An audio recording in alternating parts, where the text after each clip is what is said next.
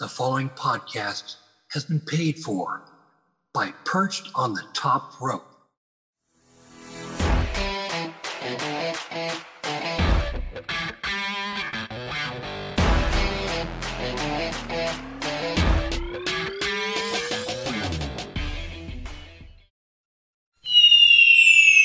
Yeah, we coming now.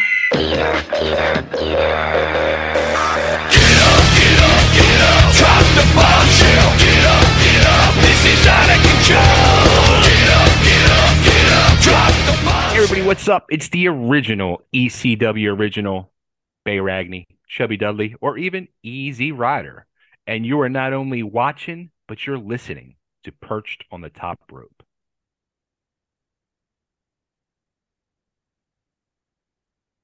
Welcome, everyone, to Perched on the Top Rope.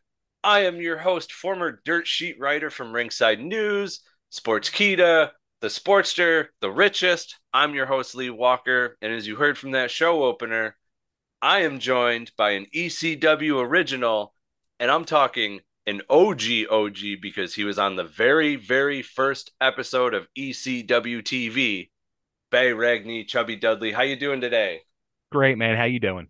doing great and and it was easy rider that made his first appearance on ecw television but we will get to that a little later. I want to talk about your network totally driven tv on youtube. A wide variety of things if you will from i would say the last 10 years of of everything i've watched of yours uh not o- guys not only music but television as well. And when i when i say music i'm talking ex quiet riot member also part of american idol james durbin uh, one of my personal favorites. Happy days don west. That was really really cool to see. Donnie Most, most. most yeah wow. Why am i i'm thinking impact wrestling for a second here. Uh yeah don most. So i gotta ask what what started all of this on on YouTube for you and and how did all this happen? You know, it it's the crazy thing is, yeah, it it started like 10 years ago. We started doing, you know, when podcast everybody started doing podcasts, and I had wanted to do radio for years, but I never wanted to actually go to school to learn how to do radio and broadcasting. And I did an AM uh, wrestling radio show back in Philly in 2000, 2001 when I was promoting shows. That was my TV. And I, I mean, I just wanted to do more of that. And uh, when podcasting started becoming a thing, I was like, all right, well, now's my way to do it. So I started doing a weekly show on um, the VOC Nation, which was a, a wrestling network. And me and my co-host at the time, uh, Frank Cody, which we, he's also in some of them early ECW episodes. Um, we started doing it. It was just me and him talking about, you know, wrestling and sports and entertainment, and we would do an hour each week. And then, um, I I wanted to start doing interviews again. So I started doing interviews on that wrestling radio show, and I always enjoyed doing it. And I'm a huge, or I was a huge Howard Stern fan and I always loved hearing his interviews, and I wanted to do interviews like that. So I started trying to reach out to people and started getting guests, and then I was like, all right, this is how I want to do it. And then we expanded from one hour to two hours, and then uh, we broke away and started the Totally Driven Network, which we did. We were doing it. The show at the time was called Totally Driven Radio, and we did that. Um, then we expanded to three hours, and we would do a live show every Thursday night, and we would have three guests every Thursday night. And me and then my co-host became uh, Nick Wilkinson. We would talk about our lives, open, honest, in depth. We would t- do our celebrity interviews and whatever else would happen. And we did that up until um, I started going through a divorce and we put the brakes on the show at the time, and then um, I started going through the divorce, relocated to Nashville, and when the divorce was finally over and my life started to clear up a little bit, I uh, brought the show back, but it just uh, and doing this video because thanks to the the pandemic, we got to do video now. We have Zoom and StreamYard and stuff like that. So, um, my co-host Nick, we never um whenever we did interviews, it was just me. He would lay back and just let me do the interview. So when we started doing it like this, you would see the three boxes, the three faces, and me and my guest talking, and you would just see Nick sitting there like this. So I, it was like awkward, and I felt bad, and and I finally said, you know what, Nick, I, I think I'm just gonna like rebrand the show now as the Bay Ragni Show and just do my interviews, and that's it. And then here we are. It's ten years later, over a thousand interviews later, and I usually like you know music has been a big thing in my life since a little kid. TV, entertainment, uh, wrestling, all that stuff, all the the finer things in life that everybody likes and enjoy. Oh, and you've definitely got a lot of the finer things in life on this channel. I subscribe to it. I Thanks, I man. love watching the old interviews, but also I've noticed a transition from videos, you know, being uploaded to uh, now going more of the live route on on Yeah. YouTube. So what has that process been like for you? You know, a big part of it, and it's my own like mental things. I know notice like do, doing this today. We're you know we're taping this, and when I'm a guest on people's shows, probably 99% are taped, and I like to just do it live. I I, I feel if I'm doing it live, I can be on more and on my game more and Mhm. and have that pressure to really be at my best.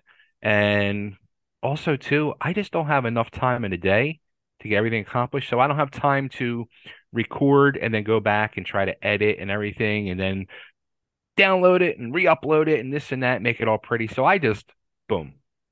Do it live. It's up there. Thank you. All right, great. On to the next one. Yeah, right. I'm I'm I know that from experience because I'm I'm still editing stuff from WrestleMania, like for videos that I've Yeah, like I, I- but you got that's the- it's a, it's an art and, and you guys that do it and you were saying you had to learn how to uh, you know edit videos and stuff like that like um yeah I, I just don't have the the time or the patience to start editing videos on top of everything else I'm doing. Yeah, it's it's a totally different game when people who went to school for it as opposed to, you know, being self-taught.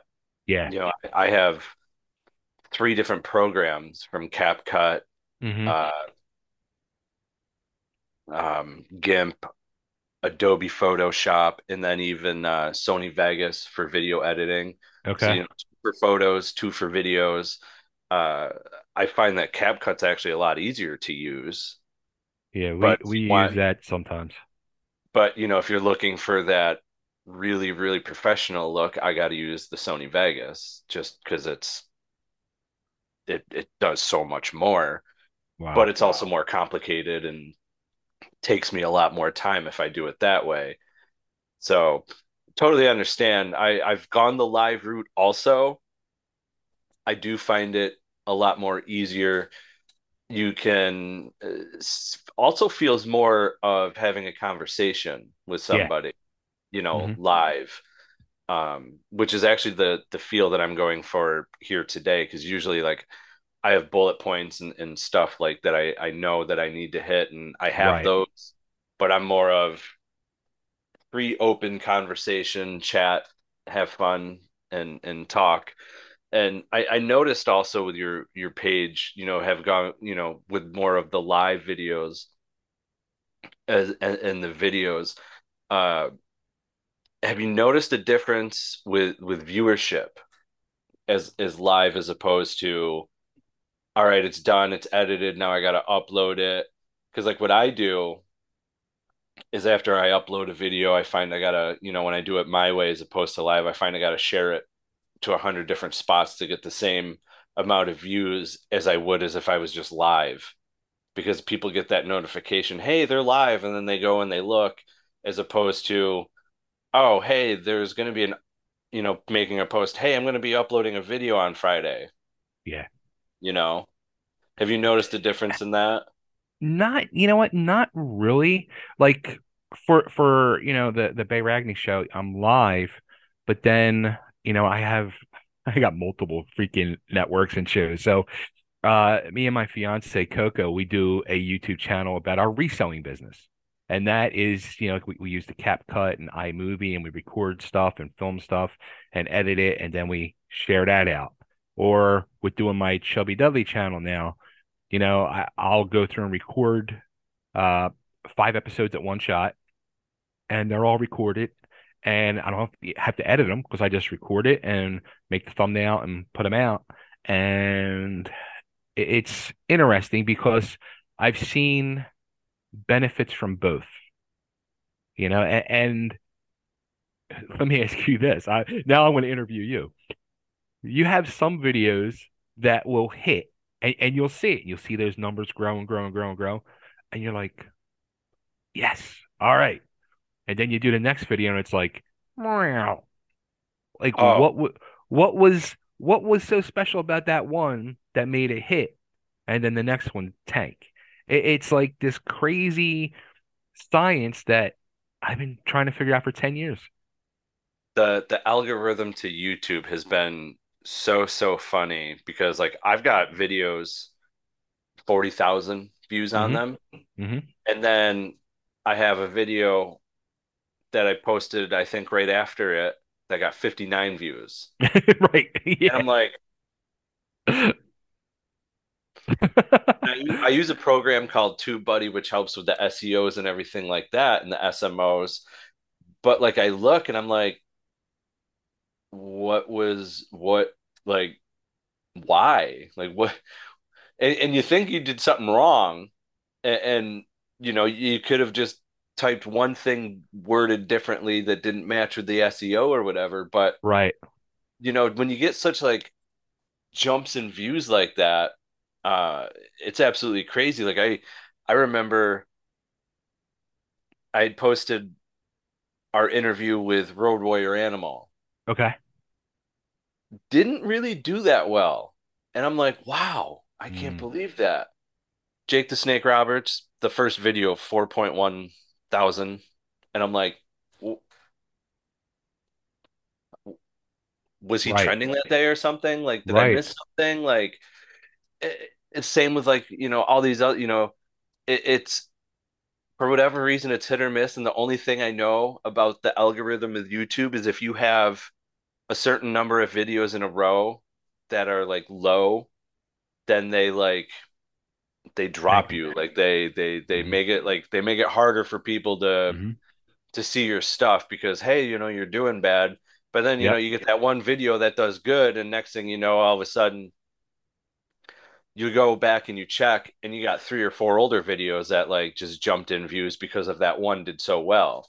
So I've noticed that there there's benefits and, and not benefits as live and, and not live and stuff, but I, yeah, I, I mean, I think in the big picture, I don't think it really makes a difference. I really don't. yeah.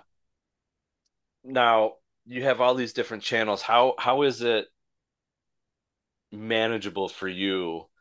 Because I I know you've got YouTube at Totally Driven dot you know at Totally Driven TV. You've got your reselling. You've got the T- Chubby Dudley channel. And I have a couple others too that are getting neglected. Yeah. neglected. So like how how like I know you said with with Chubby you'll do like five in a row. You know, That's see, that's the easiest one to do because um with that one, you know, what I do is I'm watching the history of ECW from day one, t- Mhm. uh, television.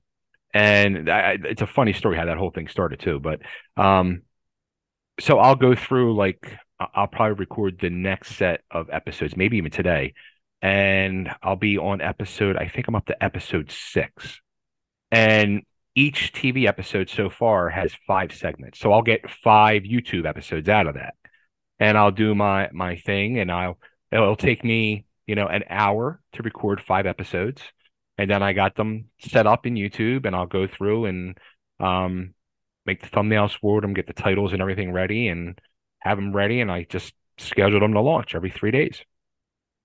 Oh wow. Now So that one's the easy one. yeah.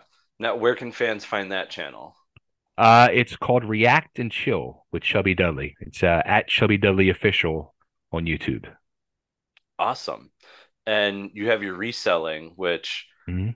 I'm a big fan of because I do that with action figures. For those of you that are watching this on YouTube, you can see behind me, I've got a whole Hasbro setup of figures. hmm What what's been hot, what's not hot when it comes to reselling? Like what, you know, is there specifics you look for? What's the whole process like? And where can fans watch that? Because I'm a big fan of that stuff. so so that channel's at Coco Bay official.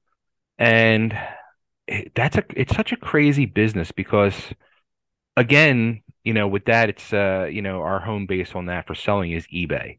And Mhm. again, you're at the mercy of the algorithm. So to be get that algorithm constantly going, you have to constantly be listing. So I usually list an on average of 10 items a day, sometimes 15, sometimes 20. So I have to, you know, do sourcing multiple times a week and find stuff cheap. So the the place, the main place I go now is the Goodwill bins. And if people don't know what that is, it's literally Goodwill has their stores Mhm. and you go into your store and you can buy stuff. And that's where we started doing it. And that's where most resellers started was in natural just Goodwills. But the prices in Goodwills are through the roof anymore. They're now considered like boutiques. So they've been inflating prices and you can't really make much profit off them. So they have what's called these outlet stores, which is the bins. And it's literally like a giant warehouse room.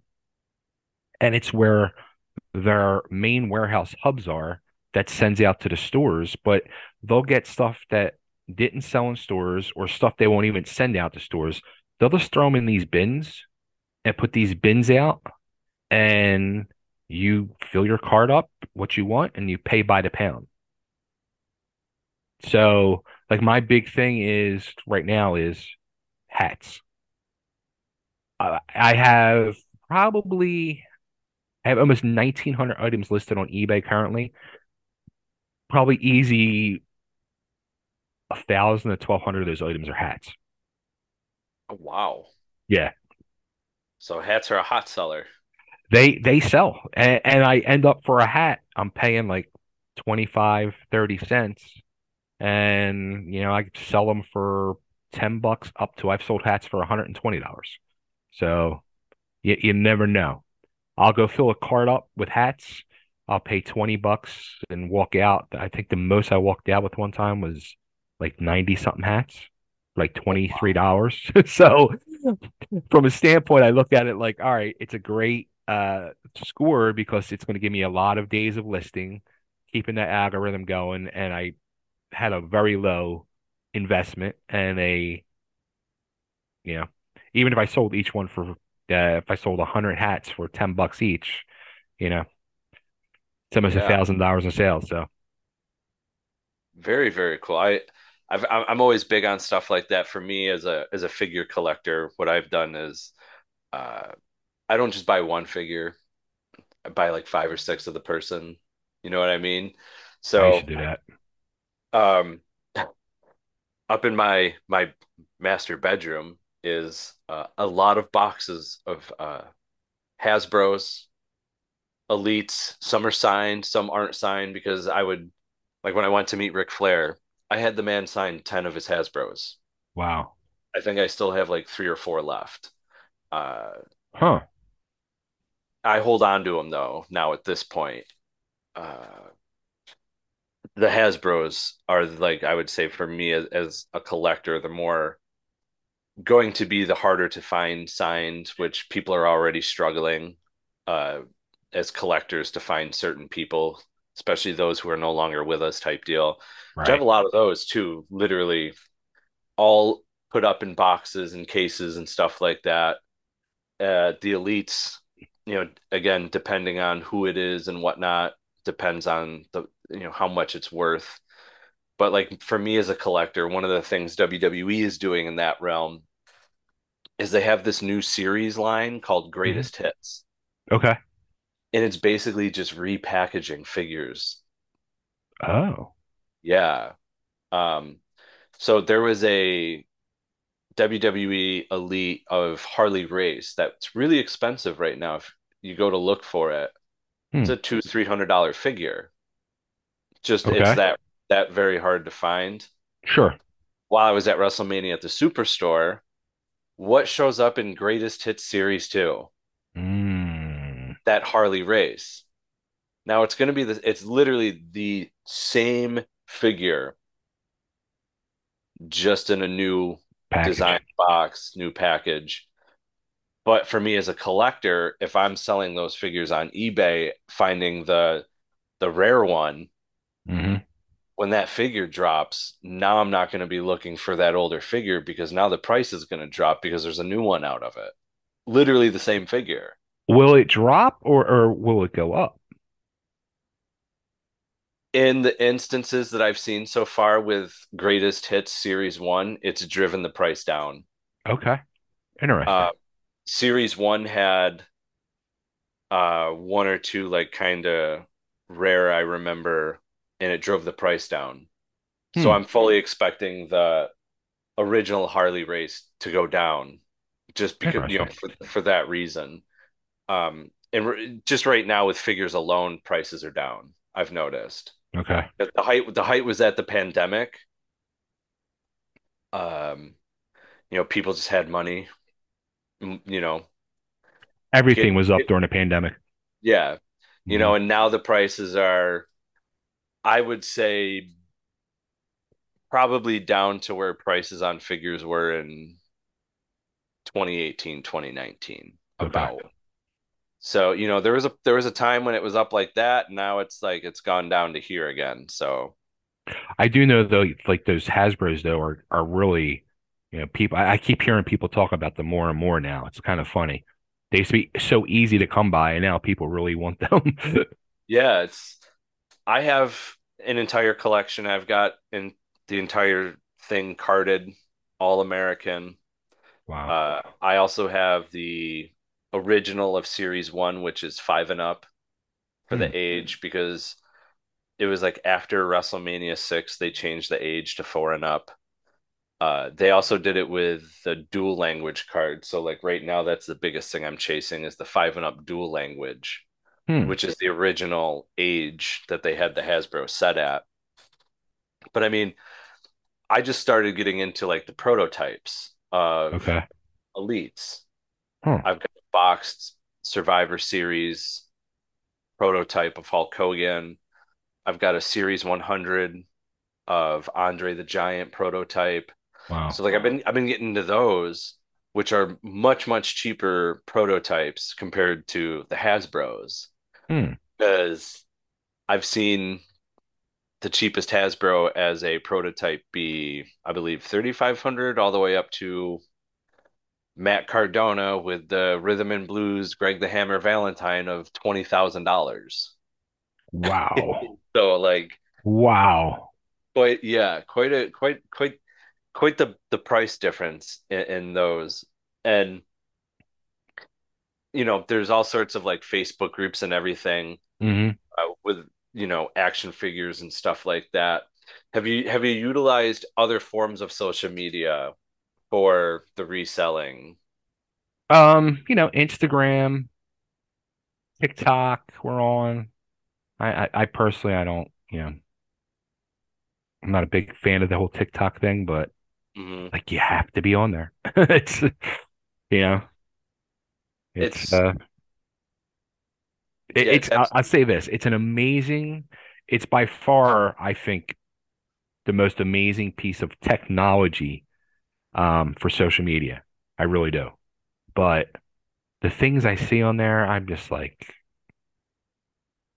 as a civilization, what the hell is wrong? What is going on out there? So I I I we're on TikTok too, fans. You guys know this TikTok perched on the top rope. Um, our biggest claim to fame is we have a uh, video of the Taskmaster Kevin Sullivan being humped by a dog. What? Yeah. Every time at the end of a podcast show, I always plug the video because I'll say, you can follow us at tiktok.com slash perch on the top rope. Uh, we have all sorts of great content there from Did You Know, Today in History. And if none of those tickle your fancy, you can watch the Taskmaster Kevin Sullivan get humped by a dog. Yes, fans, you heard me correctly. The Taskmaster Kevin Sullivan getting humped by a dog. And it, like it, it just so happens, uh, you can thank your buddy Andrew Anderson for that video. Oh, that's too funny. yeah. He had actually posted the video on uh, Facebook and I saw it and I was like, yeah, I got to borrow this. Ah, that's hysterical. I just, I, was- I just, I've known Andrew for for uh probably about five, six years now, maybe even longer. Um, but they were just here in Nashville a few weeks ago. There was a big music convention, uh, Rockin' Pod, which uh, is the reason that originally brought me here uh, four years ago, and um, it was split up this year. It was Rock and Pod it was the one day convention, and they partnered with a Comic Con, but Kevin and Andrew were there on Saturday and Sunday, and I was a guest on Sunday with those guys. So I met uh, Kevin for the first time Saturday, and it, it was kind of funny because I'm like 90% sure I never met Kevin Sullivan before, but he acted like he knew me. Mhm. And he was like so happy to see me. How are you? Like, hey, Bay, how are you doing? And he gives me a big hug, and I'm thinking to myself, I've never met Kevin. I'm like, I don't know, okay, but you know, I'll take it. But I, I'm like, I, I don't think I ever met him. And, and then I'm like going through the Rolodex, like maybe I was on a show with him at some point. I don't remember. So Well, while while we're on the topic with with wrestling and everything, uh, you're doing your videos as uh, with Chubby Dudley. What's it like to be back, kind of in the limelight of professional wrestling? it, you know, this whole thing um started uh back in back in November. So uh one of the guys who I interviewed on the Bay Ragni show, I've become like almost best friends with. His name's Rayan Belcher. And Rayan uh used to play bass in uh Wednesday 13's ba solo band. Uh he was on his first album and tour and he then he left that and he's done some other stuff with Wednesday. They did like an acoustic project called Bourbon Crow, and now he's got like a uh, he had a country like southern rock country band called Early Ray, and he does some solo stuff. Um, but he's like a huge pop culture guy and wrestling fan. So when I interviewed him, he was like, sometimes people will look me up, and he was like, dude. You're freaking Chubby Dudley. And then he starts interviewing me. And so we hit it off, became friends. So it was, it was around Thanksgiving. I'm sitting here, I'm doing eBay stuff. It's like midnight, and he texts me. He's like, "Yo, bro, you up?" I'm like, "Yeah, what's up? You all right?" He's like, "I have an idea. I gotta call you." I'm like, "All right, call me." So he calls me. He's like, "Look, I just got home like three, four hours ago. I did an acoustic gig earlier in the day. I came home and I just laid in bed watching ECW on YouTube for hours. He goes, next thing I know, I'm like, oh my God, it's like three, four hours later. And then I'm thinking to myself, wouldn't it be cool to hear Bay's thoughts and opinion watching these matches? I'm like, well, what do you mean? He's like, dude, do a reaction channel. You sit and watch the history of ECW and give your thoughts on the matches, react to stuff, and talk about anything you know about it. And I was like, dude, that's fucking genius. Oh my God. So the wheels started rolling, started putting it all together, and launched it two weeks later. And I was like, I, I, was like, I think out of anything I've done, this is going to be like the, the easiest thing to make pop off and, and happen. And then, um, about a month, eh, it's about a month and a half, two months ago, again, I'm sitting here doing eBay one night. I get a text message from Sign Guy Dudley. Yo, bro, um, I just hooked up a deal with a guy doing uh, autographed ECW trading cards. He wants to do a deal with you. You interested? I'm like, hell yeah. So, as a matter of fact, signed a deal. We got Chubby Dudley cards that I've been selling, and he's he's got a batch, and I got a batch, and So I've been selling them online, and next thing I know, I get that. I make the announcement on social media that I have these. Within seconds, I start getting hit up for appearances. I got the the appearance at the Comic Con with Rockin' Pod. I got booked on a wrestling show in June for an appearance. I got booked on another Comic Con in July. Um, I'm doing a private signing for a group in England in a few weeks. So all these things out of the blue, I, am talking to you again. I've been doing a, a bunch of other podcasts. So uh, all of a sudden, Chubby Dudley business is, is back. I even uh, there's uh, one of the old pizza shops from my area back in the Philadelphia area uh, where we've been talking about possibly doing a Chubby Dudley sandwich or pizza. So that's even in the work. There's like all these crazy things that are like in the works and happening. So yeah, Chubby Dudley's back and uh, bigger, not physically, but bigger than ever. well, I, I'm I'm glad. Where can fans find the the cards to get? So they can uh, just you can either email me chubbydudleyecw at gmail.com or on my uh, Facebook page. I have a Chubby Dudley official Facebook page or um, Instagram, the Bay Ragni Show. Just uh, shoot me a message. I did. I'm actually doing a weekend special this weekend, and I, I announced that yesterday, and boom, sold a handful more cards. I'm doing a fifteen dollars. Cards are fifteen bucks. That includes shipping, and even uh, you know whenever you put this up, people just mention they saw it on here, and I've been include uh, including a free autograph picture as well. So they'll get the card and the picture, fifteen bucks, include your shipping, and hit me up. Awesome, guys! Make sure you hit him up for cards because uh, I'm going to as a collector myself, uh, especially. Uh, I'm I'm I'm totally glad you brought up Sign Guy. I interviewed him a while back, and I did the Love same. Uh, got a card. Um, he did an autograph photo, but I also like went the extra mile, and I got a pair of his glasses, ECW worn. So, uh, that's awesome. Big, big, big, big Dudley family fan here, and you brought up sign guy. I also just recently met D-Von Dudley. Okay. Talked to him. Uh, gonna do an interview with him soon.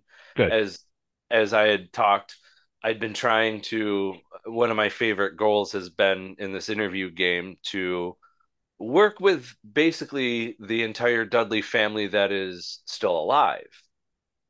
So, you know, having knocked off Sign Guy, having you on the show, uh, D-Von is next in my eyes, and he was totally cool with it. You're back in this game. I got to ask could there ever be a possibility of a Dudley family reunion? I'm not talking just D-Von, Bubba, and Spike fans. If you know about the Dudley family, uh, we've covered this before. Mm-hmm. The, the, Dudley family history, youtube.com slash perch on the top rope. Do you think we could get one of those reunions? So, and I'm pretty sure, like when we talked about it last time, like, you know, I get approached here and there about it it was very, very close to happening um, late last year. Um, there was the, uh, you know, Rob Feinstein runs these icons of wrestling conventions at the old ECW arena. And when he did the the one in December, when he announced it was going to be an extreme reunion, when he announced that, I think in September, I started getting contacted. And I got contacted by a half dozen different promoters that wanted to try to do this Dudley reunion and I was connecting people with people, and um, it was close to happening, but there were some reasons why it didn't happen for that particular reason. It can very well happen, and I think at some point will happen, but there has to be some um, particulars. I'll say particular. I'll just leave it at that. There's got to be some particulars that need um, straightened out. All right, yeah, because it is a lot of different talents, part of the Dudley family in itself, and you know, as a promoter, if you're bringing everybody in, I'm, I'm, I'm, everyone's in different areas. Like you're looking at flights, hotels, yeah, uh, even pri- even pricing on talents themselves to be brought in. Um, I can only imagine just as a promoter what they have to go through to you know get that many people together part of the the family there you, you know what like here, here's the thing. It, it's it's probably one of the number one questions i get asked um from fans and and uh show host as well. And there's never been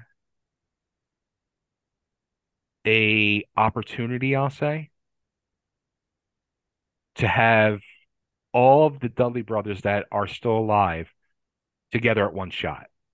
Because there's been, you know, there was multiple versions. There was ones that come and go on, including myself. And um there wasn't many opportunities to have all of us together. So an opportunity to put us all together for one of these conventions, it would be, you know, a financial situation, of course, because like you said, flights and hotels and stuff. Um, but it would be well worth it. Yeah. You know, I, I I think that would be the major draw of the convention. And um, even, you know, people say to me, like friends of mine in the business who I still talk to, they'll they'll say to me, they're like, dude, like, you know, you were there for a year and a half. You were kind of like, you know, yeah, you weren't as popular as Sign Guy or, you know, Bubba and D-Von or Spike or Big Dick or whatever.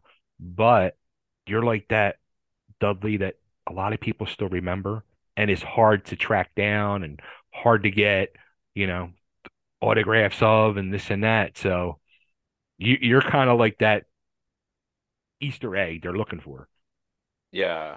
And like me, if I have like a photo, like one of the ones that sign guy sent to me has more obviously than just him in the photo. Mm-hmm. Like now I want to get the rest of the photo signed by the rest of the guys. Exactly. You know what I mean? Exactly. So like if I have a photo with Bubba, D-Von, Sign Guy, Chubby Dudley mm-hmm. in it, I want all four of those guys on it. And yeah. what made me bring it up is we recently just had National Sibling Day, and from my uh, Twitter page at Perch Top Rope, I had tweeted at yourself, mm-hmm. Bubba, D-Von, Sign Guy, Dudley, uh, photo, Happy National Siblings Day. Yeah. You know, uh, and you quote tweeted it, and Bubba Ray quote tweeted it. And that's what got me thinking like, hey, here's all these guys here again. D-Von recently got out of his WWE contract. And I just met him at WrestleCon. He's doing a bunch of appearances and everything yeah. like that. And he's done some even with Bubba and it just kind of made me think why like now could be a great time for this to happen and i'm so glad that you brought up the icon show because no pun intended i mean it's intended i guess how iconic, how iconic would it be to have the dudley family reunion at icons of wrestling at the 2300 arena aka the ecw arena yeah uh yeah uh, i I, I don't. There's there's some. I don't want to say what. Yeah, I know it's not my place to say. So I just leave it at that. I just think that would be like the, the coolest, you know, to have it there. It on in, in my honest opinion, I feel that's where it should be. That's where it should happen. That's where it should be. I don't think it will. I mean, uh, unless uh, something changes, you know, things change. It could. There's a situation that could change. I don't know, but um, it's not has nothing to do with me. Yeah, I'm in. Just put it that way. I'm in, and I'm ready. You know. Right I've on. told uh, everybody that asked me. I told them, you know, my price and what I need, and um, it was agreed upon six times. So, so the possibilities there for a Dudley family reunion. Absolutely. Awesome. Awesome. Promoters. Somebody's got to make it happen for, uh, Yeah. God forbid, one of us uh, drops dead. You know, tomorrow's You know. promising nobody. So come on, people. I mean, not to go off a, a spin-off, we an honorary Dudley member was just lost, and it happened at Okay. uh, uh, wrestling. Uh, it was at WrestleCon. He was supposed to be scheduled. Uh, first time back in the United States in I think it was like 15, 20 years. Uh, Butch of the Bushwhackers Yeah. passed away. Uh, fans who don't know, the Bushwhackers were actually honorary Dudleys at one point. hmm Um, the promoter that brought him in was Scott Wilder. Um,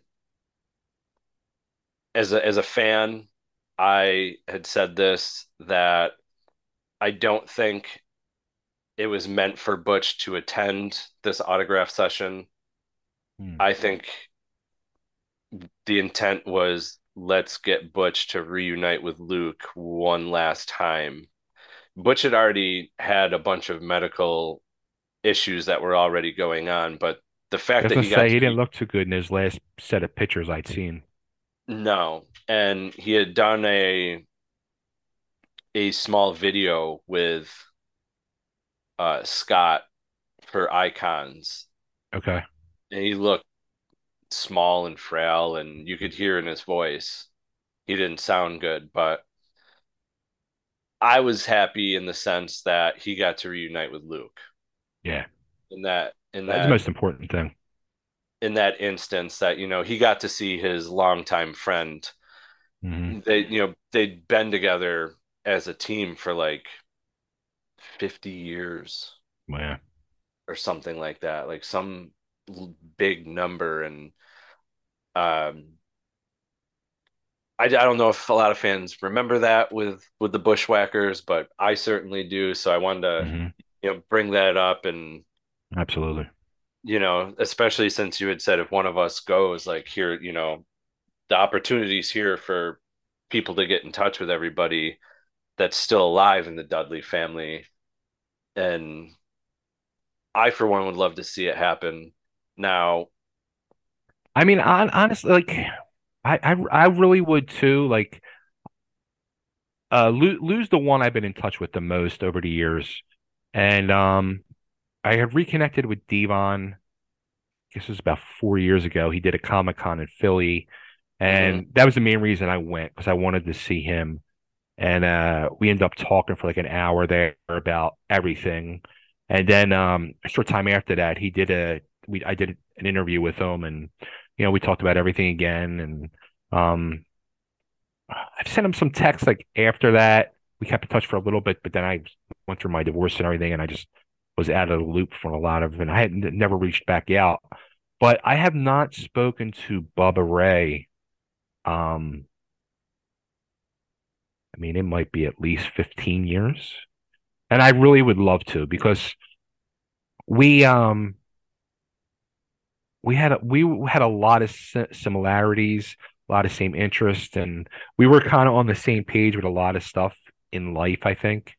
mhm. Um, and I miss the dude, and and, and I'm so and uh, this goes for D-Von and even Spike, and um, I, I didn't really know Spike. I, I kind of left shortly after.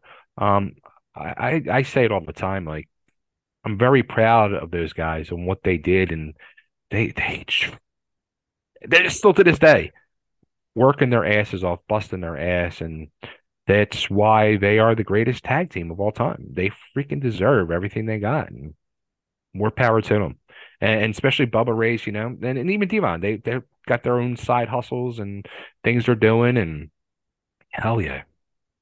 now as a, a Dudley family member, how did it feel watching the Dudley boys go into the WWE Hall of Fame?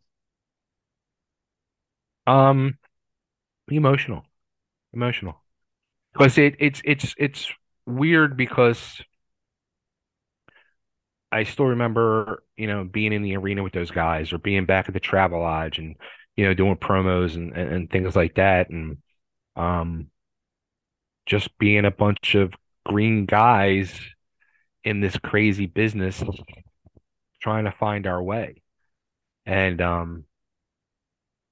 From the time I left, like and and I I I talk about this on on React and Chill with Chubby Dudley. Like when I was let go initially as Easy Rider, and then when I left as Chubby Dudley, you know, I became very bitter, as most people do in the wrestling business, and I stopped watching ECW. So there's going to be coming actually coming up on these points now where I'm at, like in early ECW, I haven't seen that stuff because I stopped watching it. And even after I left as Chubby, I stopped watching it because I was so bitter and angry. And I didn't, it took me about a year before I watched again. The first thing I watched of ECW was the pay per view. I watched it live at a, friend's house. And I, I actually I had tears in my eyes. I really did because that was the ultimate goal for that locker room was that. And to see them hit that and get that, knowing what it meant to them, and even to me, being on the outside now, I was so proud of them. And but seeing those guys go up, they from the time I left, it, they went so far in that year, it was unbelievable. So watching them go into WWE and rise, and then into the Hall of Fame, it's it's truly an amazing, legendary ride. Yeah, they uh I remember I started watching ECW I was in I think I was in middle school, but to catch it was at like odd times on the MSG channel. Mm-hmm. You know, there was times you would catch it Saturday at 7 a.m. or it would be Sunday at 6 a.m. Oh wow. Or it was Saturday at 2 a.m. There was never like a set time that you could catch it. Huh. So at the time, you know, the younger fans won't know what the TV Guide channel is, but you had to go to you had to go to channel two and watch this whole thing scroll down the channel until you could right. and you had to you know, and then you would, you know, you would see like by the hour what was coming on. And if you mm-hmm. didn't see it, then you'd be like, oh, okay, well, at least I know I can get till Saturday at 2 a.m. and then check back at 2 a.m. to see, okay, when is it airing? Yeah. And if you missed it, you missed it. Like you didn't you didn't know when it would be back on and during the week it wasn't. It was just a weekend thing that was random times. Mm-hmm. But you know, once it moved on and and they got past that and was more uh, predominant with like TNN and things like that, obviously it was a lot easier to to catch. But sure. it was definitely um definitely felt like a, a tape trader type deal. Like you'd have to trade tapes with people to catch the if, if you missed something that I mean that really made that whole world um I think explode. That was a big part of that whole tape trading world of the 90s. Um and I was part of it. Believe me, I I was a good friend of mine who passed away. He had a, a tape trading business and I used to I used to get every I well I don't have it no more, but I had a I was a huge Smoky Mountain mark. I had every episode of Smoky Mountain. I would buy, you know, every six weeks I'd get my new Smoky Mountain tape with the last six episodes, and or uh, USWA stuff, or um, you know, I was taping my own ECW stuff each week, and uh, it, but I was seeing, and then the, the whole rise of Feinstein's world of RF video, and then he had the fan cams and everything, and yeah, it just exploded, and you would see even back at the hotel afterwards. Um, exchanges in the lobby and bar of people buying tapes off of people and, and, and trading and stuff. It was it was a you know an interesting world. It was way before social media. The internet was just barely starting. Yeah. It was a weird, weird time. Yeah. And like for me, that would be how I would catch ECW was if I if I couldn't catch it on MSG, it I'd have to t- uh, trade tapes or you know wait till there was a pay per view to catch what you missed. Mm. Um, but I was I was a huge ECW fan. Like I fell in love with it. It was something totally different from WWF, WCW. Yeah, yeah.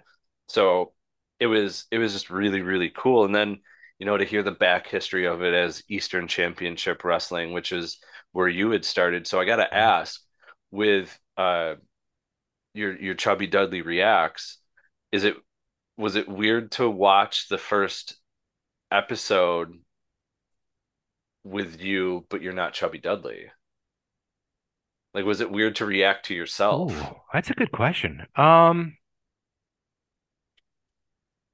no, that part wasn't weird. It's it's actually it's, it's embarrassing because um you know at the time seeing it I was 23 years old. So I was like, shit, I'm on fucking TV, motherfucker. You know, I was happy as a pig and shit. But, you know, now that I'm going to be 53 in a couple weeks and I look at it, I'm like, man, that looks so bad.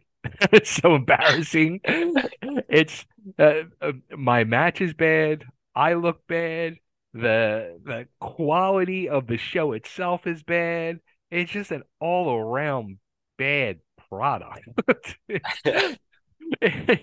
And I say it like on almost every episode. I'm just like, like there was, you know, Eddie Gilbert was brought in to be the booker.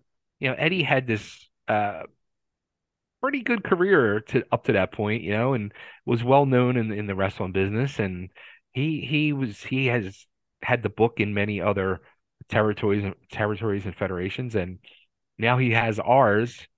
And I was a huge Gilbert Mark, so I was excited and, and happy as a pig and shit. But you know, we got phased out, and a lot of other local guys got phased out, and we were pissed off and angry, and that's why I went and started my own federation at that point. But when I'm watching this stuff now, and I say it multiple times, and I just keep saying, we were not prime time ready. We were not ready for TV, and I totally understand from a Booker standpoint why he got rid of us because we shouldn't have been on TV. That it was not a good look for a federation. You're you're trying to build something, and you got guys like Terry Funk and Snuka and Eddie Gilbert, and then you're bringing in Muraco, and then Paulie come like you're bringing these well accomplished superstar names, and then you got Easy Rider there who can't cut it. So I totally understand why uh why we were let go. Now you you talk about after that you started your own thing. How much different was it going from professional wrestler to booking and and everything? Because there's a lot of things that I don't think fans like fully understand, like what an independent uh, promotion has to go through with um, getting talent, you know, the ring, getting stuff set up, uh, finding a venue, paying for venue, you know, and paying for everything. So what was that whole process like going through it? Did did you get advice from others and and how did that go? So actually it it was a pretty natural thing for me. And something I really realized as time went on, I was doing it more was number one, that's what I, I wanted to be doing that part of it and enjoyed doing that part, especially the booking part of it, more than actually the wrestling part of it. I enjoyed creating those storylines and watching them unfold. Um, but putting it all together, especially that very first show I did, um, I had gotten in touch with the person who was my number one influence as a promoter was Joel Goodhart from the TWA who was underground. He was in hiding, but um, I found him. I, I, I did some digging and I, I tracked down his number and I called him and um started asking him advice and getting some tips and help from him. And um I was also at that time uh wrestling singles for Jim Kettner in Delaware with ECWA and uh Kettner was a huge help. And he rented me his ring and um, let some of his guys work for me. Uh, one of them being future ECW guy uh, Simon Diamond, uh, Lance Diamond. So it, it um it's a lot of work. Getting talent is the easiest part because everybody wants to work. Everybody's looking to get booked. Um, and everybody all of a sudden is your best friend. But promoting the show and drawing a crowd, that's where the work comes in. It's a lot. It's it's very hard. It's not just uh, you know, back then again, it was before the internet. So it was not just, oh, we're gonna post a poster here and everybody's gonna come. It's uh, we were posting posters in like a three, four mile radius on every pole and every storefront window. And uh, yeah, it was a lot of work, a lot of work. I can only imagine because I have friends in that business and I, I watch them and seeing it from that side, it, it gives like a whole new respect to uh, independent wrestling promoters and even the promoters that bring talent in to autograph shows. Yeah. Like I, I've gotten to be part of that. I, I did a little during COVID with Cassie Lee and Jessie McKay, formerly known as the Iconics, when they Mm-hmm. won the Impact Knockouts tag team belts. And I did it with uh, Karrion Cross and Scarlett when they were released from WWE as well. Okay. And just that side alone was enough for me to realize, like, wow, this is a lot more work than I thought it was. It's also um it's very scary because you're on the freaking uh you're you're on the line, your wallet's on the line for this Yeah. stuff, you know, and um those early Liberty All-Star Wrestling shows, you know, we were not running consistently. We were we would run one show every few months because at that, you know, we had to find buildings and then find a building that would trust us to rent it out. And then you got to find buildings that are cheap enough and, and and try to make it work or try to get a sold show. This way the money is guaranteed which is very hard to do. Um when I left the business completely around 97 when my first daughter was born um I came back 2 years later people kept asking me to restart Liberty, restart Liberty. So I restarted it, and then I went into this full blown promoter mold. I didn't wrestle. I just was the promoter. I was the booker, and I took complete influence from now from that point of Paulie. I, I all this stuff. I I would sit in that dressing room in that locker room every show and just watch Paulie. I watched him work, and he was a tremendously huge influence and um I tried to model myself after him as a um promoter more so a booker. And I feel the shows that we did in that two year run of Liberty All Star Wrestling because at one point we were running every other week. Um I thought those shows were fucking phenomenal shows. And we had I still to this day have people come and send me messages or if they see me in person, still rant and rave about those shows. But the problem was nobody else saw them. They were very small crowds, you know, which in that two year time, I lost twenty thousand dollars. Wow. So I, I and this is a, a true legitimate story. Like I uh my ex-wife at the time, she told me, she said, you know what? How about you just quit work? And she had a half decent job. She's like, try to get this off the ground. Put your all into it, focus on it. And so that's what I was doing. It got to the point where I was like a thousand dollars behind on my electric bill, and the electric company was at my door shutting my electric off. And I had no money in my account to pay because we had just lost it all on a wrestling show because you got to pay the talent, you got to pay the billing, you got to pay the insurance, you got to pay the license. E- Everybody's got their hand out. You got to pay three hundred dollars for a doctor to be at ringside. You got, you know, all these things add up, and my electric now is being shut off, and I have three young children in my house. I have my wife. I I have a house that's now in the dark. So at that point, it was like eh, wrestling, goodbye shut the doors and I walked away from the wrestling business. And I really, I even stopped wrestling. I really have not watched wrestling since that day. And that was like 21 years ago. Wow. So that's what I mean. Like there's there's size to it that like fans don't get to see. So I thank you for telling that story because I don't I don't think a lot of fans realize what a promoter has to go through just to even get a show to happen, and how much Every money show- shelled out before two Every guys get in show- the ring. I, yeah, every show I did, you know, you, you you I would have my my sheet lined up with everything I needed for each show. Before I walked in that door, usually average I needed 200 ticket sales just to break even. And you know, most shows today, you know, unless they're packed with these established names, are not drawing 200 people. Yeah. Um, and that was one thing I noticed since AEW has started. I have a local promotion near me, uh, based out of Binghamton, New York, and they used to bring in a lot of, you know, former WWE or former this talent and that talent, Mhm. things like that, because it brought people in. Yeah.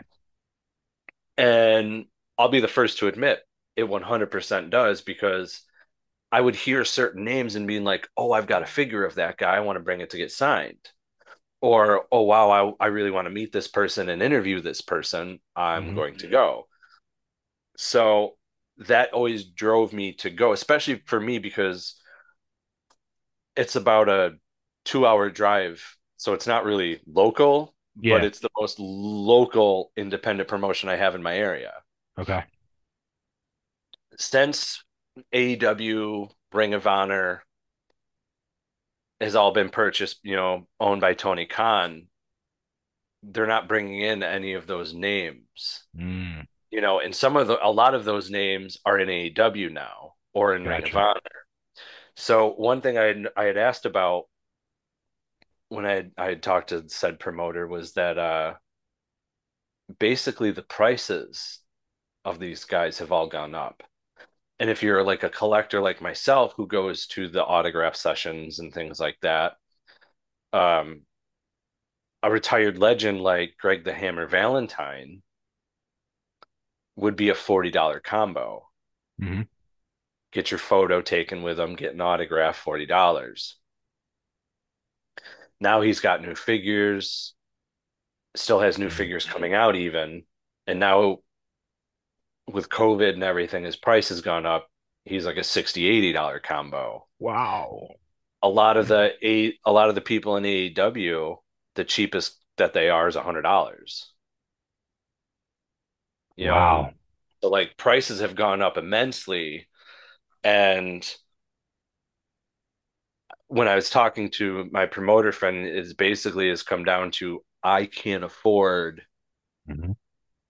a Darby Allin when you know back in the day because I I'd interviewed MJF Okay. right after he had signed his AEW contract at this show in Binghamton because he actually called me a fat bastard. I'm 190 pounds, so I was like, okay, like whatever. Um, you know, a guy like Darby Allin who at the time of these shows, like he'd even just brought up recently, he's known MJF for six years on the independent scene. Hmm. Darby was like a fifteen hundred dollar guy. Now I can't. Now you can't. I don't even think you can get him to wrestle, but an autograph appearance for him is five thousand.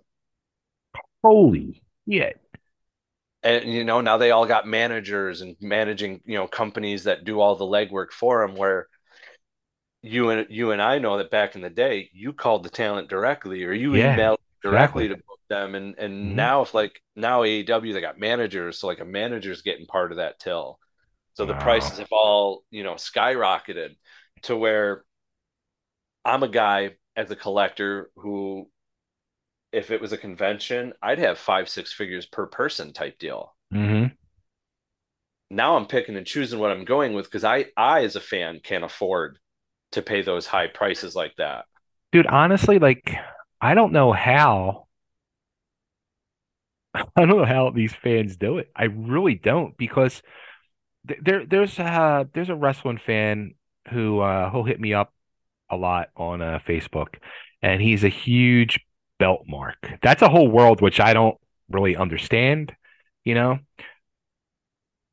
And he's all into belts and all. He, and he's like, "Hey, um, would you one night he says to me one night uh, he's like uh, me and a bunch of my buddies are on uh, some facebook uh, chat like kind of like a zoom thing. He's like would you mind coming into our room and just saying hi to everybody? We got some ecw questions to ask you. And i was again doing ebay so i'm like yeah all right yeah i got like 10 minutes i'll hang out. And the, all these guys are all belt marks. And dude they were showing me their belt collections. I mean one guy he had he was walking through his house. His whole house was case enclosures, wall to wall. It was like a $50,000 collection of belts. How the fuck are these people doing it? I don't understand. And, you know, I'm coming from the old school where, you know, back in the 90s, as either a wrestler or even a promoter, you know, to get a belt back then, there was only two people in the business that did it. And if you needed a belt for your federation, you're you had to order it and wait almost up to a year till you got that belt. Well, these belts are perfect, high, top-notch quality belts, and they must have, uh, I guess, companies that are pumping these things out now because all these people got these belts and they're walking around the streets and the arenas. What the heck? What are these people doing for money? Somebody tell me. I don't know, but I can tell you a couple things about it. One, when I was at WrestleMania a couple weeks ago, they had uh, basically like food truck vendors, but they had they were selling belts in at the uh, SoFi Stadium. Okay. and these, I'm telling you, man, WWE licensed these trucks and just put belts in them, and belts were flying like crazy. People were buying them four hundred dollars. Yeah. Under, Undertaker limited edition belt, eight hundred dollars, and people are just and I'm going, yeah. And I'm like, I'm pissed that I got to buy a T-shirt that's forty dollars. Right. Because I don't want to pay forty dollars for a T-shirt, but they're not even thinking twice about a four or five hundred dollar belt. I, and I'm like, now I'll admit I was at WrestleCon I paid the 150 to meet Mercedes Moné, former Sasha Banks, 120 to meet Trinity Fatu, formerly known as Naomi, 120 to meet Goldberg. Like those are names I know I'm not going to meet in a long time or if ever. So like I paid right. Undertaker I met. Eh, he's a bucket list guy for me. Sure. It was 200 a photo with him alone. Yeah. Oh my god. So like I was like, it's my first. I, I think to myself, I, I could have had photos with these guys back at the hotel drinking with them, uh, you know, at the Philly Marriott. you know, so I'm like, it's my first mania. Yeah, I'm gonna do it. Would I would I do it for a regular meet and greet? No, I'd be like, nah, it's that to me that's too much. Wow. But this I, hit I was like, it's mania. I get it, but like I'm watching people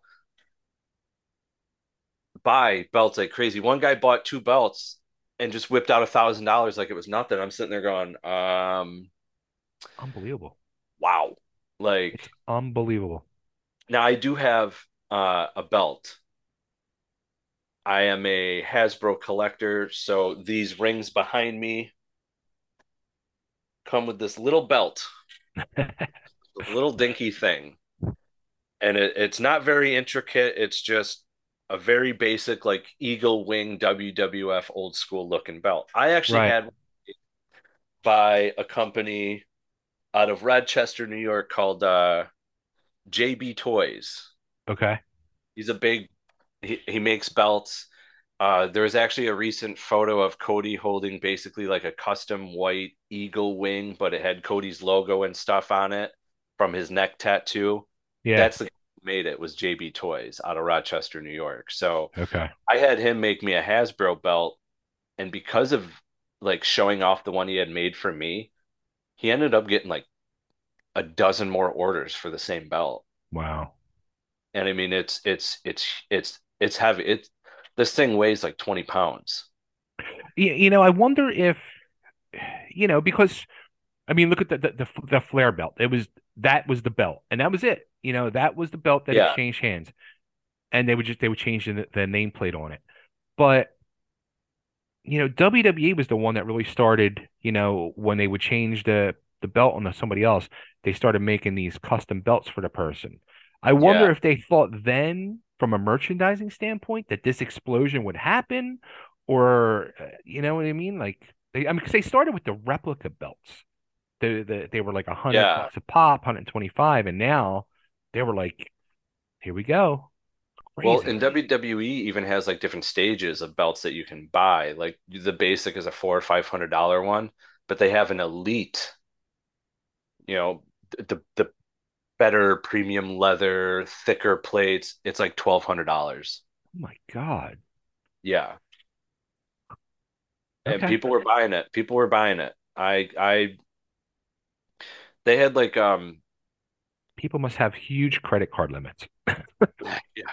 Like they had pieces of the ring, like the the ring skirt, like autographed by Cody and Roman Reigns, and it's just this little block. Two hundred dollars. Wow. And like and it was in like a little stand up like this. And I was like, if that was a hundred, I'd think about it. But even at a hundred, I'd want to pay fifty. You know what I mean? Yeah, just- yeah. like I mean, they had a WrestleMania belt autographed by Triple H that was thirty five hundred. Wow. And I was like, whoo. You know, but again, I was complaining about spending forty dollars on a t-shirt. Yeah, yeah. I'll pay. I'd be with you. You it's know, amazing how mainstream and high profile wrestling truly is. I mean, really. Oh, I, I, I think it's probably second behind the National Football League. yeah. And you know that WrestleMania, it's the Super Bowl, it's the NBA Finals, it's the World Series Yeah. of baseball. Like it's all of that wrapped in, and it's it's a two day thing. But like, And two weeks. yeah, the the the the commemorative WrestleMania Cup this year from WrestleMania 39. I mean, they're five bucks each. They're on eBay for 20, 30 bucks a pop. Wow. The cup, the the the, the drinking Yeah. glass out at the stadium or at the superstore that I paid five dollars a cup for. I got three of them. They're going for 30 bucks. Look at like they'll look at the WrestleMania chairs, night one and two. If you didn't get it with your ticket, they're on eBay right now for three, four, five hundred dollars a piece Wow. for a chair to sit on. That's crazy. you know so i get the special events and stuff like that when it comes to to pricing and everything but the belts i i got friends that are belt collectors and they go through people in the middle east and pay and still paying $300 to get to get a belt made you know at that point for the extra 100 i'd be at wwe shop For fifteen dollars, include your shipping. Chubby Dudley autograph card. I'll even include a free picture. Tell me what you want to write on there. You got it. Hit me up. Chubby Dudley ECW at gmail.com. and make sure you do because i'm a collector and i'm going to get some chubby dudley signed cards uh I'm, I'll probably even pick up a couple and you know we can give one away for uh, fans who listen to this show. So in order to do that, Chubby, I'm gonna have to have fans answer a question. Yeah.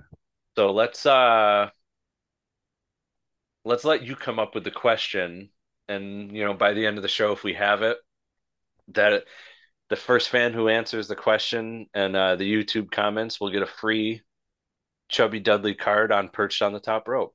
Hmm. Ooh, what could the question be? Hmm. Gotta think about that one. Yeah, I'm gonna let I'm gonna let you sit and think on that one. So you you get through uh on on on Chubby Dudley reacts watching yourself as, as Easy Rider.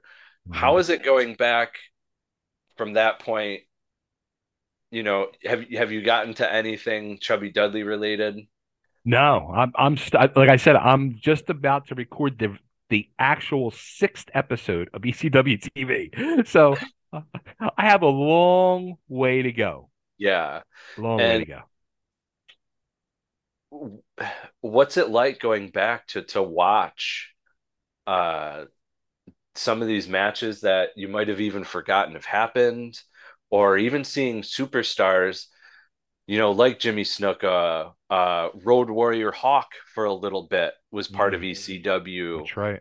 um even uh this one I I always like to bring up Mr. Hughes was part of ECW Curtis, yeah.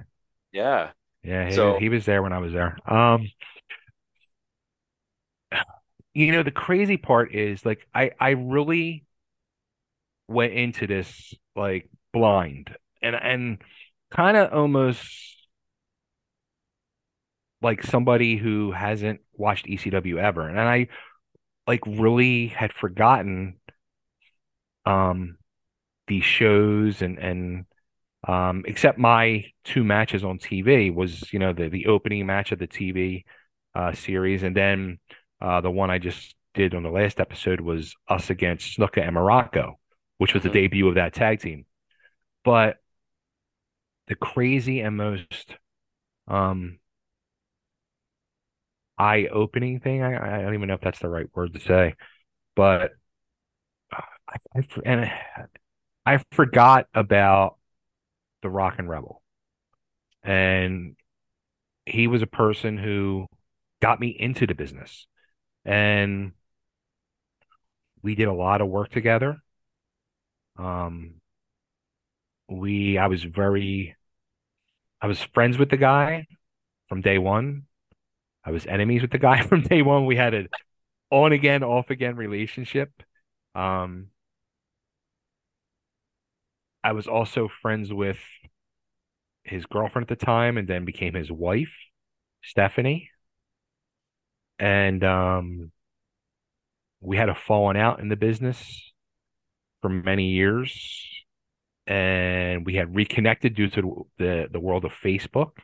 And we had hit it off again. And from a friend standpoint, because there was no wrestling business involved, it was it was friends. It was it was like PayPal. You're sending friends and family. It became like a friends and family relationship between my family and his family, and he had children now, and and actually Stephanie was one of my sponsors for uh, quite a long time of Total Gym Radio. She had like a little side business she was doing, and I I totally blanked out about the whole uh Rebel thing.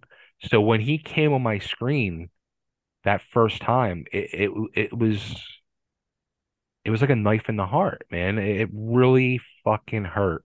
And it's still to this day, it still hurts. I you know, I I can't even say I, I don't believe what he did. Um uh, and I can't say I didn't see it coming because people that knew Chuck knew he was a little unstable. Um, and there was a situation that happened uh 10 years prior, no, 20 years prior in the 90s. So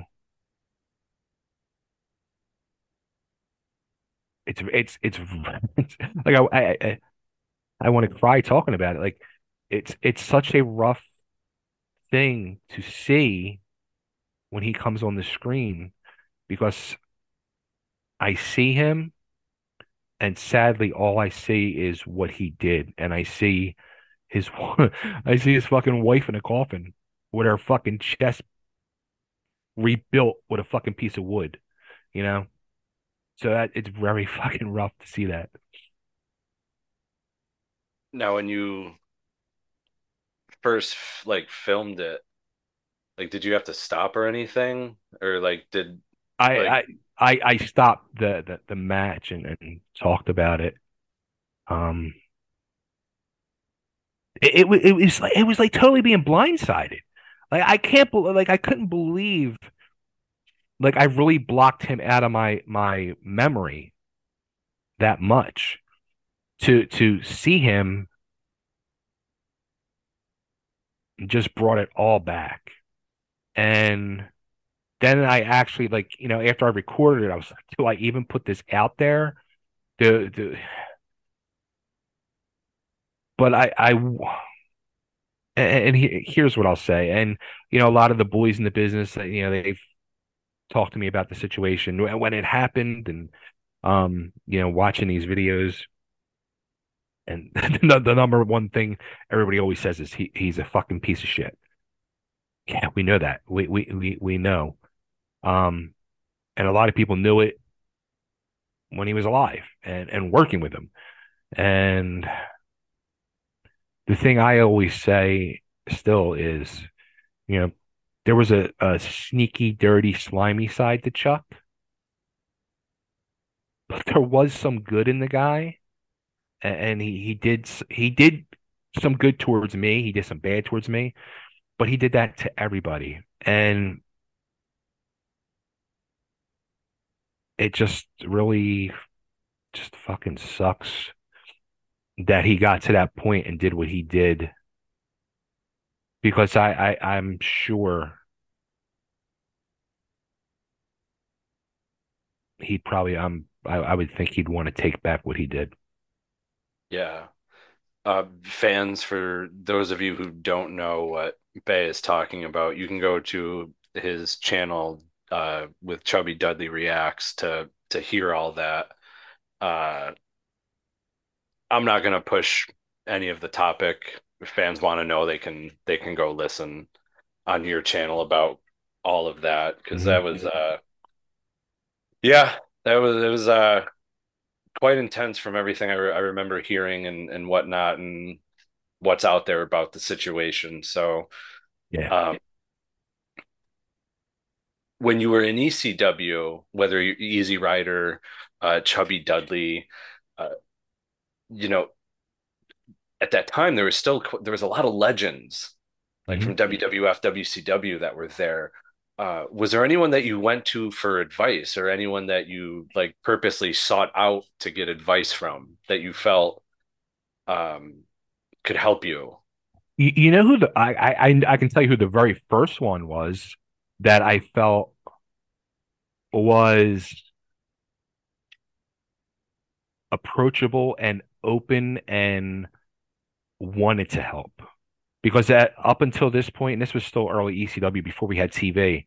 Um, you know, guys like Snuka and stuff like that. They were, I mean, they were just there. You know, they they came and did their thing. He did his top rip splash, and all right, brother, see you next time. Um, but they brought Terry Taylor in for like a weekend of shots once.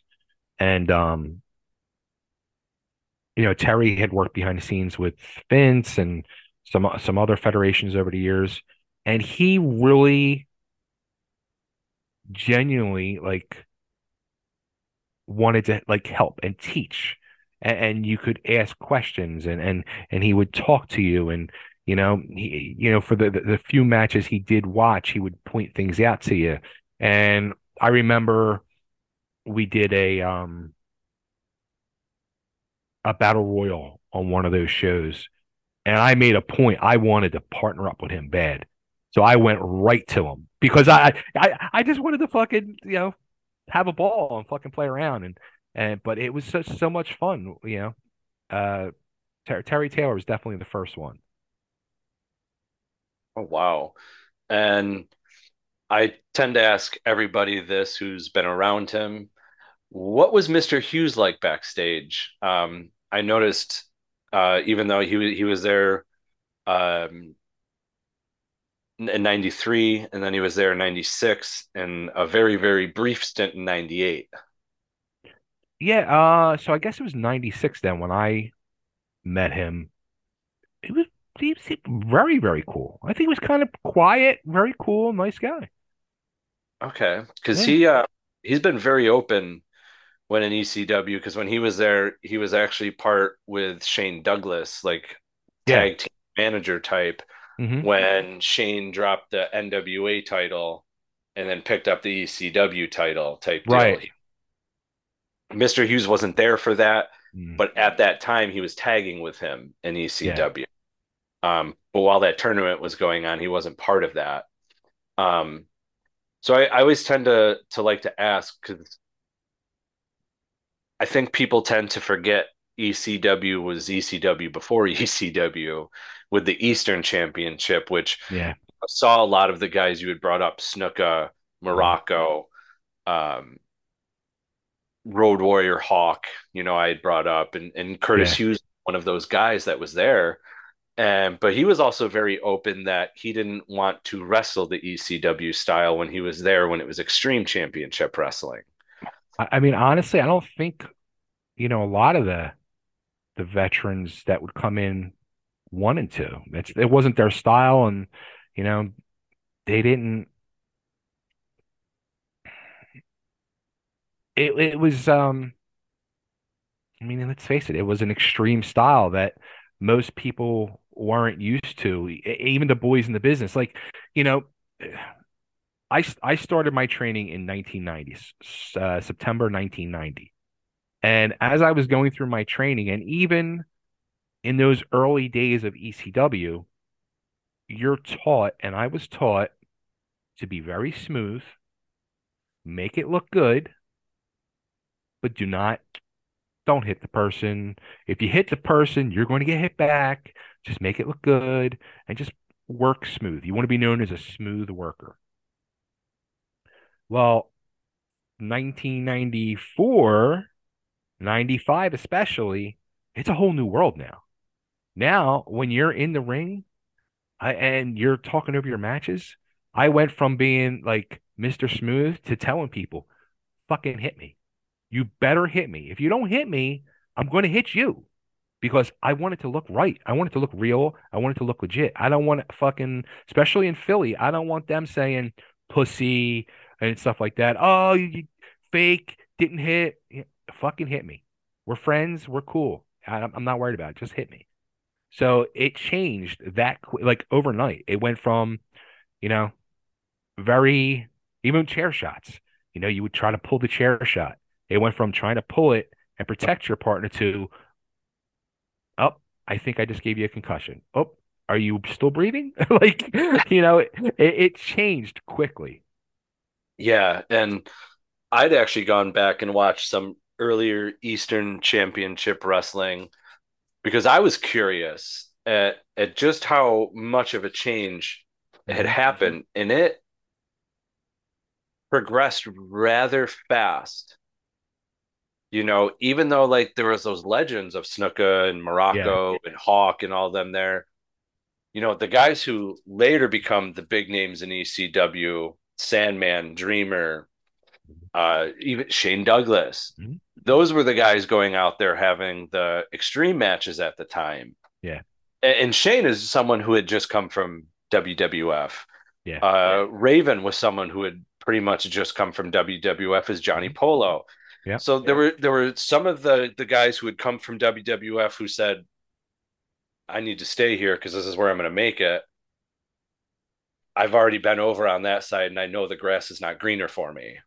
And that's like the vibe that I got when, you know, I'm seeing guys like Hawk and Snuka and Muraco, Like they're already big names. They're like no matter what happens to them, people know who they are. Mm-hmm. You know, where I'm watching the Dudley family and Dreamer and a young Sabu coming in mm-hmm. and a Rob Van Dam and all those names, they're the ones doing the high flying. They're the ones doing the the hard hitting action. You know, they were the ones that were making it extreme championship wrestling while it was still Eastern Championship Wrestling, watching yeah. that transition and then watching the transition of like the legends. I don't want to say phase out, but like, hey, you know, that's not their style. Yeah. And then to slowly watch it come into its own is a really cool transition. So when I watch Chubby Dudley reacts, I can't wait to watch the tr- you know the transition of ECW to ECW again to ECW is how I look mm-hmm. at it and see those transitions and, and how you react to it.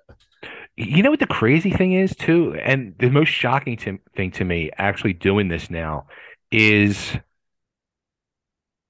people really are interested. I I didn't think people would be interested in the Eastern Championship Wrestling stuff, but people genuinely are super intrigued and interested and want to know the whole Eastern Championship Wrestling backstory and, and, and situation and I'm getting so many comments and emails and messages from people thanking me for doing this. It's kind of like overwhelming. I, am I'm, I'm like I'm very shocked. I I figured people would be like, eh, all right, come on, let's get to the extreme stuff. But people are truly enjoying the Eastern Championship Wrestling stuff. And it's and I, I say it every time. It's not a good product. It's a very bad product. I, I I hated the product back then. I hated it. I I was not from day one from from Tri-State Wrestling Alliance, Joel Goodhart that's what ECW was, Extreme Championship Wrestling. That's that's what Tri-State was, was Extreme. And then we went into Eastern Championship Wrestling when Tod took it over, and it became like a watered down, um, almost like a WWF at the time situation. And I was like, what the fuck is going on here? This is not what we this is not what we built our name on. This is not what we built the Philadelphia territory and area up as. We just totally changed lanes and go in a different direction. But when Eddie came in, Eddie Eddie knew what was needed, and Paul most obviously knew what was needed. Yeah. And I was always intrigued by the Eastern Championship Wrestling, which is why, like, when um, starting from the very first episode, I was curious, like, how did you react to yourself? So, like, going back, I can't wait to watch each episode because I want to see your reactions progress as it goes into that, as it goes away from the Eastern and becomes more extreme. Yeah. Especially when we see I guess up and coming talents. Yeah. Like especially when you get your first exposure to like the Dean Malenko, Rey Mysterio Mm-hmm. Jr., Psicosis, uh, Eddie Guerrero, and things like that. Uh, it it's going to be really really fun to watch. So if you could just uh, for fans reiterate where they can go for the Chubby Dudley show and where they can go back for all your other content too. So uh, go on YouTube, and the channel is React and Chill with Chubby Dudley instead of Netflix and Chill. It's React and Chill, and um, it's YouTube has changed now. Now they're trying to be kind of like a social media. So there's an at. You can just go at Chubby Dudley official. You'll find it.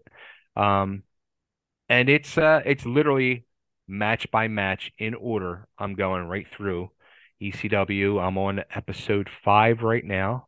I'm going to be launching another episode tonight, and um, it's it's actually it's it's very entertaining and fun.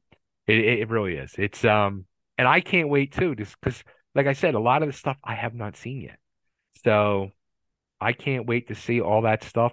The, the actually the one I'm really looking forward to see, which I think will be start coming up soon, is um Matt Borne when they did the Doink gimmick, the Reborn. I thought that was freaking brilliant.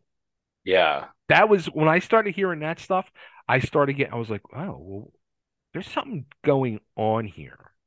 And then I started, like, my curiosity was really started getting piqued. So I started tuning back in now as not disgruntled easy rider, but a fan of the business. And I was like, oh, this is not Eastern Championship Wrestling anymore. This this is definitely uh, a little different, and this is fucking good. Yeah, that was one thing I'm I'm a huge fan with, um, especially because as the reborn as as the Doink character itself, Mhm. um, totally different look too, Yeah. which was really really cool to see. But then also, you know, that's where you get to see the the change in uh stunning Steve Austin, if you will, when he's in ECW and I was a huge from from day one. Me, it's funny because you know I would go to the newsstand. I had a local newsstand. Um, I used to go and buy all my music and wrestling magazines, and I would go there once or twice a week, and I would go there and I would see through all the magazines this feud of Steve Austin. Me and Steve Austin started like wrestling school at the same time and started coming up at the same time. And I was seeing what this amazing feud he got put in with his teacher, Chris Adams, and now ex-wife isn't I, I remember looking through that. I was like, this is unbelievable. And I was a huge stunning Steve Austin fan from day one. And through all his stuff in WCW and the Hollywood Blonds, everything that guy did. So when he came through those doors in ECW, I was like, oh yeah. Oh fuck yeah. And um I mean I I remember sitting there uh at the arena for the that short time he was there. Um we would sit there, we had the monitor we'd all sit around and watch what was going on on the other side of the curtain. and I would always sit right by him, and usually he would sit with Mick Foley. And I remember they were talking back; they would always be talking about, you know, that they had their contract offers with Vince. They didn't know what to do. They were kind of scared, and they didn't know if they should take the chance or take the leap, but the money and this and that. And I would just sit there like acting like I'm watching the screen, but I'm actually watching them right in front of me and their conversation. but um, yeah, that's a that's incredible. And uh, I got to ask you: Is there anything that you wanted to touch on, but we didn't get to talk about? No, I I think that's everything, man. I, I and I and honestly, thank you. Like, thank you for giving me the time. Thank you for the amazing conversation, and thank everybody. Like, it's still kind of shocking to me for you know, I was truly blessed by getting you know the chubby Dudley gimmick, even though it didn't. I didn't get to do things I wanted to do. I was still blessed to be part of that family and part of Extreme Championship Wrestling and even the OG role of being in the Hell Riders and Easy Riders. So, you know, my career in wrestling maybe didn't go the way I had hoped as a kid in the 20s. Um, but now as the um, guy in his 50s, you know, I look back and it, it taught me so much in life. And uh, I'm just grateful that people even give a shit, care, want to talk to me. Um, and I'm just I'm just thankful and grateful, seriously. Well, I appreciate that and I want to thank you for coming on. Uh last thing I want to do is the floor is yours. Plug all your shows, let everyone know where they can find you, and especially when it comes to uh getting those autographed Chubby Dudley cards. All right, so uh, yeah, just all you gotta do is Bay Ragni, Bay Ragni on Instagram. The Bay, it's the Bay Ragni show on Instagram, but um, the Bay Ragni show on YouTube. I'm on Facebook, the Chubby Dudley page on Facebook. Um, Coco Bay, my reselling channel. Lee and number one, please too, and and this goes for Lee too and Lee's channel. Like people don't realize how truly important it is to give a thumbs up, drop a comment, and please, please subscribe. Like to get these channels to start generating money, you know, it, eh, it's all it needs. It's just a simple little thing like that. Like I'm, I'm like, all right, I have 2,500 friends on Facebook, but my channels. I mean, some of them like haven't hit that thousand mark yet. One of them has, but I need we need at least a thousand to start monetizing. So come on, people, help us out. So make sure you go like, subscribe, and comment on everything for Bay Ragni, and you can do it for Perched on the Top Rope because we know that struggle. Uh, so, fans, if you want to know what it's like uh, for YouTube anyway, at least a thousand subscribers. But then there's also a certain amount of watch time you got to hit in a year too, on top of that. So you got to hit both. So make sure you go watch his videos. Make sure you subscribe, like, comment, help that algorithm out. Uh, fans, I want to thank you for tuning in today and listening. Bay, I want to thank you for coming on the show today. Thanks, I had a great time as always. Uh, fans, you can listen to us uh, anywhere and everywhere podcasts are found Apple, Google, Spotify, Stitcher, Podbean, Podbay, Red Circle, you name it, we're there. It's perched on the top rope. You can find us at YouTube at youtube.com slash perched on the top rope. And as Bay said, just hit the at symbol and perched on the top rope. I plugged TikTok earlier. I'll do it again. It's TikTok perched on the top rope. Uh, we do hilarious Selena scenes where we recreate the greatest wrestling moments in professional wrestling history because you're not going to tell me otherwise. Zack Ryder winning the Intercontinental Championship at WrestleMania was not one of the greatest moments in professional wrestling history. And there's also uh, Did You Know? Today in WWE history, which in today's WWE history video that was posted nine years ago today, El Torito, yes, the the little um, Spanish person El Torito, who was with um, Diego and the other guy, the El Matadors or whatever they were, in WWE. Uh, beat Drew McIntyre. That's right. Former WWE champion Drew McIntyre was pinned by El Torito nine years ago today. So go check that out on TikTok. And if that doesn't tickle your fancy, well, we brought him up earlier. You can watch the Taskmaster Kevin Sullivan get humped by a dog. That's right. Humped I can't wait to go look dog. at this video. It's hilarious. It's like a little Chihuahua dog. It's hilarious. Like, like he's just got his arm resting there and it just starts humping his arm. It's great. Um, you can find us on Facebook, facebook.com slash perched on the top rope. You can find us at Twitter at perched top rope because perched on the top rope was too long.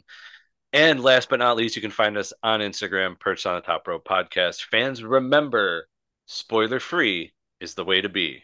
We're out.